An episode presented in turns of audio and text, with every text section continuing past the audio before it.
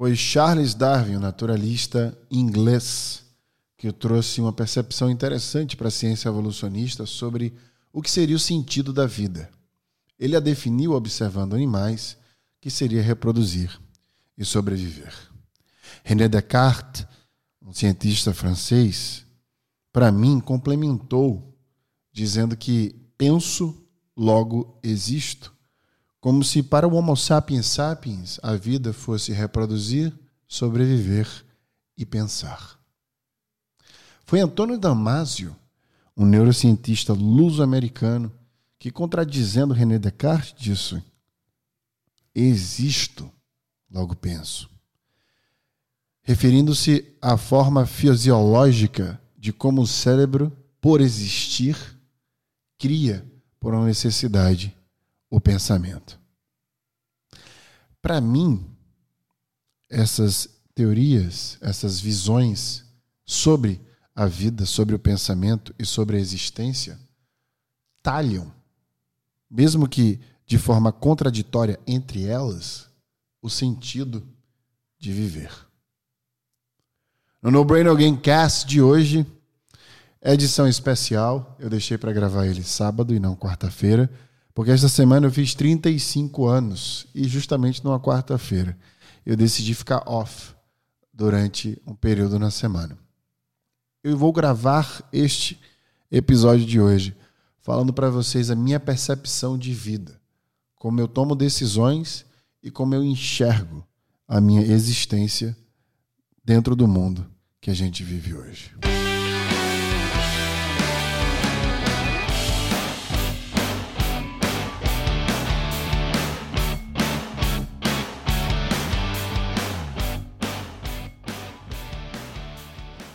Meu objetivo é que talvez a minha, a minha visão de, de vida elucide algumas questões que vocês tenham sobre quais passos vocês precisam tomar, sobre tudo isso que vocês conhecem, tudo isso que eu falo aqui.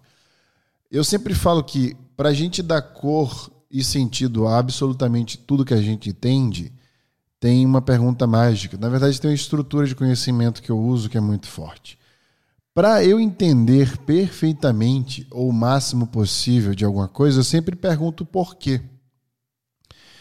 Eu sempre inicio o meu pensamento perguntando o porquê das coisas, porque isso traz um, um volume de conhecimento muito forte para desconstruir talvez um pensamento pré-formado.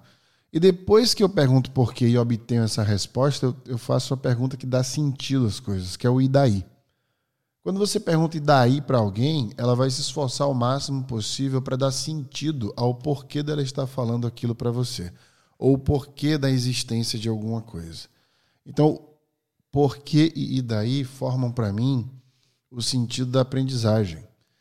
É, essas duas perguntas me dão consciência sobre praticamente tudo que eu estudo e que é, eu venho questionando nesses, eu diria, talvez trinta anos e não trinta e cinco, né? Porque talvez a partir dali da, dos cinco anos o meu cérebro já tenha maturidade fisiológica suficiente para começar a questionar muita coisa. Quando eu começo a pensar sobre a vida, e isso me ajuda muito sobre as decisões que eu vou tomar no futuro, e eu quero trazer um pouco disso para vocês, isso me ajuda bastante com tomadas de decisões, né, que eu tenho. Eu fui questionada por uma... por uma mentorando uma vez, ela falou para mim: cara, como é que você largou o Facebook no Vale do Silício? Como é que você deixa a Califórnia para trás?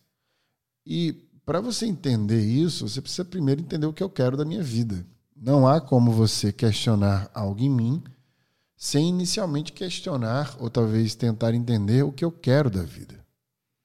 E para isso a gente precisa perguntar o que é viver. Eu abri esse podcast trazendo algumas visões de Antônio Damásio, René Descartes e Charles Darwin. Então, quando eu entendo o que é viver, eu começo a entender como eu posso viver melhor, desconstruindo. E a maioria de nós começamos as coisas a partir de uma fatia de corte muito grande, né? Um entendimento de como se faz um bolo. Parece que uma receita, a gente quer pegar a receita e implementar ela. A gente nunca questiona por que, que a receita é essa, por que, que o bolo cresce, o que, é que tem no fermento para fazer o bolo crescer, qual é a reação química que causa isso, Quando você domina essas respostas, você começa a dominar o processo. E para mim viver é isso. Viver é dominar o processo ao ponto de você ter maior poder de influência sobre as coisas, porque você não controla o resultado, você controla o processo. O processo é que vai te ajudar a implementar algo. Mas o resultado deste algo não é controlável, ele é influenciável. E quanto mais você estuda o processo, mais você pode influenciar o resultado dele, mesmo que não o controle. Então hoje as minhas decisões, elas são pautadas, o meu presente, ele é muito pautado no meu futuro. Nós somos os únicos animais é, que pensa em três tempos verbais iniciais, né? A gente vive um presente que é moldado por um passado e sobre a expectativa de um futuro. E aí eu questiono muito esse meu futuro, né? É, o que é que eu quero neste futuro? Quem eu quero ser neste futuro? E o que eu preciso fazer hoje? O que eu preciso viver hoje para ter, para conquistar esse futuro? E eu descobri, eu até falei abertamente esses dias no Instagram, que os últimos cinco anos da minha vida, é, eu aprendi, nos últimos cinco anos, eu aprendi muito mais do que nos primeiros trinta. E foi quando eu pisei na Califórnia, com trinta anos. Eu aprendi uma quantidade de informação e uma quantidade de sentidos que me transbordou de vida. E começou a fazer sentido muita coisa que eu vinha fazendo, porque até então eu estava naquele fluxo de reproduzir e sobreviver, de Charles Darwin. Só que ele é, ele é suficiente para quem quer existir, né? Se você quer apenas existir, você só sobrevive e reproduz. Sobreviver é pagar tuas contas, é ter o que comer. Reproduzir é constituir família, né? É um passo natural dos mamíferos. Mas viver, de fato, é adicionar à fórmula do bolo uma calda diferente. É talvez alterar o seu formato, sua cor, seus ingredientes em si. Você começa a a fazer o que Antônio Damásio, discordando de René Descartes, disse: existo, logo penso. Você tem um poder cognitivo devido à, à tua carga fisiológica. O teu cérebro te dá esse poder. Você pode interferir na tua vida e dar rumos diferentes a tudo, diferentes a tudo que você faz. E como eu falei sobre as perguntas, né, é justamente perguntar que me afia para a vida. Fazer perguntas corretas, para mim, é muito mais importante do que buscar respostas. Porque, para mim, sempre foi, a vida sempre foi tentar diminuir os riscos do erro e nunca ser assertivo. A gente é ensinado a ser assertivo, só que a vida não é sobre acertar. A vida é sobre tentar o máximo possível diminuir os erros. Até porque quando você diz não para muita coisa, você diz sim para outras coisas que você gosta. E ao dizer não para algo, você diminui as probabilidades ao ponto de aumentar as chances de você acertar. Ou seja, se você tem dez coisas que você pode ter, quando você diz não para seis, sobra quatro. Para que uma delas dê certo na tua vida. Mas a gente não pensa assim. A gente vai tomar a decisão buscando o que é melhor para a gente, mas a gente tem que tomar a decisão buscando o que é pior. Quando a gente sabe o que é pior para a gente, e é mais fácil a gente saber o que é pior para a gente, a gente já elimina. Vamos pegar Freud aqui, pegar a relação sexual. Se a gente pega dez pessoas e coloca na tua frente e você conversa, interage com essas pessoas, o que é mais fácil? Dizer quais dessas pessoas pode ser um parceiro de vida para você ou quais não pode. Você vai provavelmente me dizer, eu, eu não consigo dizer quem pode ser um grande parceiro para mim ou parceira porque eu não passei tempo suficiente com a pessoa. Mas dizer quem eu não quero investir meu tempo para ser um parceiro ou parceira, eu já consigo dizer em pouco tempo. Isso nos ilustra, nos tangibiliza que o plano que nós fazemos para a vida ou, e aí quando eu falo vida eu incluo trabalho, né? Tem, tem que ser muito mais a ver com o que você não quer. Elimina logo as coisas que você não quer.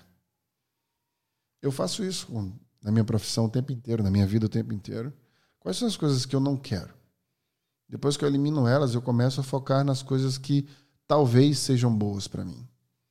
E veja que eu não estou sendo assertivo, estou diminuindo o risco do erro. Estou aumentando a probabilidade, neste aspecto, de conseguir algo que seja positivo para mim. A vida é sobre entender, não sobre saber. Eu aprendi isso com trinta anos. Eu aprendi isso assistindo um filme chamado Fahrenheit quatrocentos e cinquenta e um, que é a temperatura que coloca fogo no papel. Essa é a analogia do livro, inclusive, que inspirou o filme. Então, quando você tem um conceito, como o filme abre com a famosa frase que diz: eu prefiro ser feliz do que saber a verdade, é como se a gente se afastasse da verdade, como se ela fosse ruim pra gente. Tem uma famosa frase em inglês, né, que é ignorance is a bliss. Ignorância é um, é um presente. Só que não, né? Viver à sombra da ignorância não é um presente, não é felicidade. É existir. Não chega nem perto de viver. Por isso que a minha sugestão é que você questione tudo. Porque a pergunta te dá esse poder de enfrentar o julgamento. Ela te posiciona como alguém que está disposto a aprender, dando a oportunidade do outro de mudar o que o teu viés de confirmação te fez perceber. Porque o cérebro ele tem esse padrão de realidade, né? Todo mundo percebe o mundo de forma diferente, em todos os aspectos, porque a percepção do mundo ela é sensorial. Então, o tom da minha voz que você escuta não é o mesmo que eu escuto, por exemplo. A cor, para quem está assistindo esse videocast, que eu estou vestindo, que é azul, é a única cor que não existe aqui. E ela reflete para o teu cérebro, que cria um padrão de realidade mais fácil para você entender. É por isso que os esquizofrênicos são, eles, eles surtam. Esquizofrenia, que vem do latim fragmentação da mente, ela justamente dá um, aumenta a lente de padrão de realidade. Ela dá muita informação para aquele ser que não consegue entender de tanto volume de realidade, e aí ele surta. Ou seja, o mundo não é o que você percebe, nem o que eu percebo, nem o que ninguém percebe. Isso quer dizer que nós criamos mundos particulares e que tudo que você percebeu é apenas seu. E somente seu. Que o eu que você criou de mim, ele só te pertence. E mesmo que você divida percepções similares a outra pessoa sobre a minha pessoa, ainda assim não será a mesma coisa. Nossa consciência nos deu um terceiro elemento. E para viver, a gente precisa ter um motivo maior que apenas sobreviver e reproduzir. Esse motivo é o que nos dá utilidade. Ele nos diferencia das pessoas que apenas existem. Não basta apenas, como Darwin disse, sobreviver e reproduzir, ou como Damásio discordou de René Descartes, dizendo que existo, logo penso. Mas e daí? Eu aprendi que para viver a gente precisa ser útil para alguém, além de nós mesmos. A gente precisa aprender tanto algo ao ponto de dividir esse algo. Você pode fazer diferença na vida de alguém fazendo isso. Um sorriso que você arranca de alguém, uma piada que você faz ali, um ensinamento básico de algo que aquela pessoa pode, de algum aspecto, em algum momento na vida dela, utilizar aquilo que você sabia e ela não. Eu aprendi que mudar o mundo é mudar a vida de uma pessoa só. E várias pessoas fizeram isso comigo durante esses trinta e cinco anos. Eu não saí de uma periferia sozinho. E não foi só uma pessoa que me ajudou. Foram várias, em vários momentos pequenos. Porque a vida é isso que acontece com você quando você está ocupado fazendo planos, já diria John Lennon. Esses pequenos fragmentos que vão preenchendo esse grande ser que você se transforma. Como se você estivesse na vida aprendendo uma língua nova. e cada dia uma palavra. E daqui a alguns anos, cada dia se multiplicando pelo número de palavras que você aprendeu, se transforma no seu vocabulário. Eu quero te provocar a fazer o mesmo por outras pessoas, agora mesmo, depois desse podcast. Quero te provocar a melhorar a vida de alguém. Isso vai te preencher mais. Alguma coisa que você saiba para tua esposa, para o teu marido, para os teus filhos, para um amigo. Mesmo que por alguns minutos, ensine todos os dias alguma coisa para alguém. Porque, como diz a famosa frase em aramaico, que eu vou levar pelo resto da minha vida: aquele que salva uma vida, salva o mundo inteiro.